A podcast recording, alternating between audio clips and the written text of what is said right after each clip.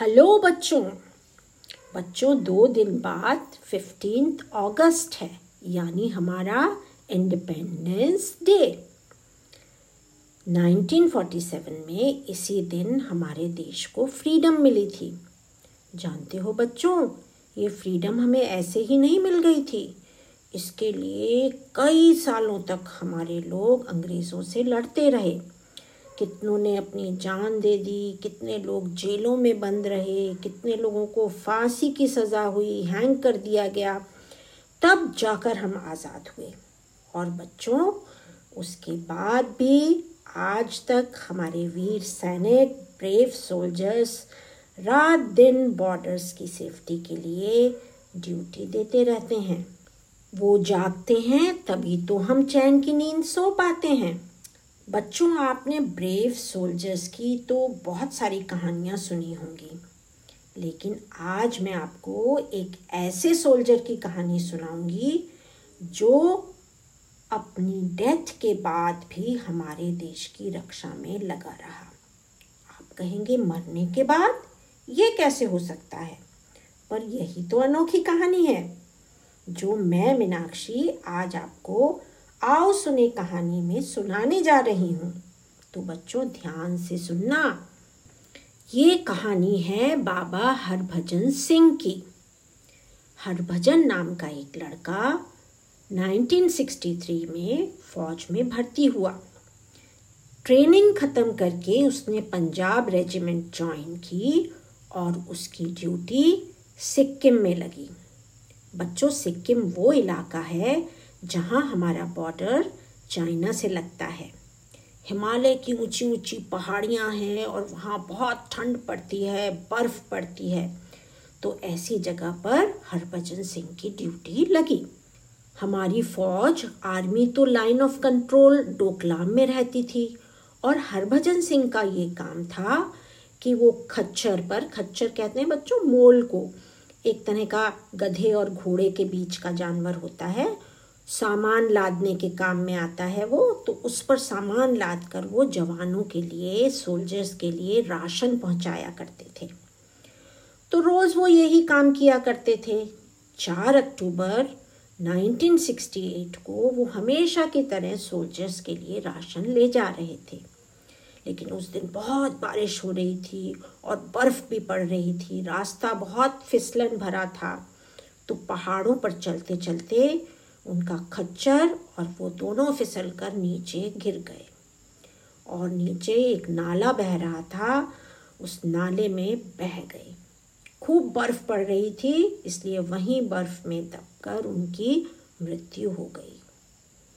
बाद में बच्चों, आर्मी ने उन्हें बहुत ढूंढा, पर वो कहीं नहीं मिले। कई बार ऐसा होता है कि आर्मी की हार्ड लाइफ से घबराकर कई यंग सोल्जर्स जो हैं, वो चुपचाप आर्मी छोड़कर चले जाते हैं।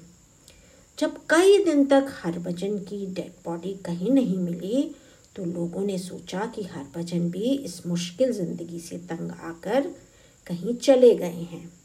और इस तरह यह लिखकर कि वो आर्मी छोड़कर चले गए हैं, उनकी फ़ाइल बंद कर दी गई। पर कुछ दिन बाद वह अपने दोस्त प्रीतम सिंह के सपने में आए और उन्होंने बताया कि मैं किस जगह पर दबा पड़ा हुआ हूँ। पहले तो लोगों ने नहीं माना, पर फिर जब उसी जगह पर ढूंढा गया तो वाकई उनकी डेड बॉडी और सब सामान उस जगह से मिल गया। अगले दिन वो फिर अपने दोस्त के सपने में आए और उन्होंने कहा कि जहाँ बंकर में वो रहा करते थे उसी के पास उनकी समाधि बना दी जाए और वहीं से वो अपनी ड्यूटी किया करेंगे। उन्होंने कहा कि चाइना कुछ भी करने जाएगा तो 72 आवर्स पहले ही वो सबको अलर्ट कर दिया करेंगे। और बच्चों, तभी से वे बॉर्डर पर अपनी ड्यूटी दिया करते थे।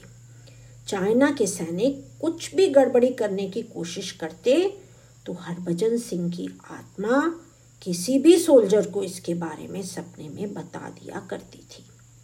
धीरे धीरे सबको विश्वास हो गया कि हरभजन सिंह की आत्मा वहीं रहती है और पूरी तरह से ड्यूटी करती है। इसलिए इंडियन आर्मी ने उनकी पे हर महीने उनके घर उनके माँ बाप को भेजनी शुरू कर दी। इतना ही नहीं, साल में दो महीने की उन्हें छुट्टी भी मिलती थी। ट्रेन में उनकी सीट रिज़र्व कराई जाती थी। कुछ जवान उनका सामान लेकर उन्हें घर तक छोड़ने जाते थे और दो महीने बाद उनको वापस ड्यूटी के लिए लेने जाते थे। उनका समय समय पर प्रमोशन भी होता रहा और नवंबर 2014 में वो ऑनरेरी कैप्टन बनाकर रिटायर कर दिए गए।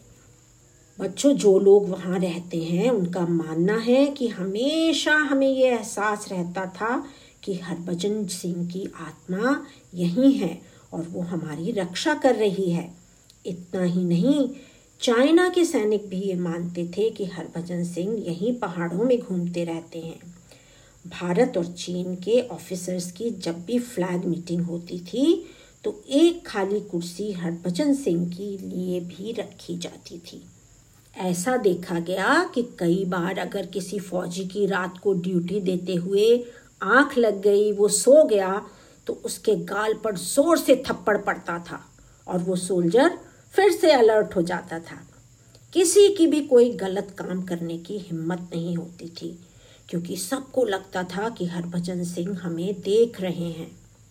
सैनिकों का ये भी कहना है कि रात को हम उनका बिस्तर ठीक से लगाते हैं, पर सुबह चादर पर हमें सिलवटें दिखाई देती हैं, तकिए पर सिर का निशान और जूतों पर मिट्टी लगी पाई जाती है, जैसे कि वो रात को ड्यूटी देकर आए हों।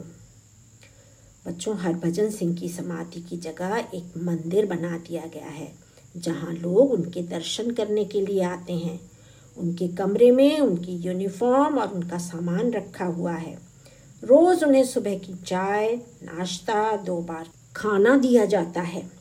यह मंदिर बाबा हरभजन सिंह मंदिर के नाम से प्रसिद्ध है। जिन भी सोल्जर्स की वहाँ पोस्टिंग होती है, सब बाबा हरभजन सिंह के दर्शन के लिए आते हैं। तो है ना बच्चों, ये एक अनोखी कहानी, एक ऐसे सोल्जर की कहानी, जिसने जीते जीतो देश की भक्ति की ही लेकिन अपनी मृत्यु के बाद भी वो देश की सेवा के काम में लगा रहा।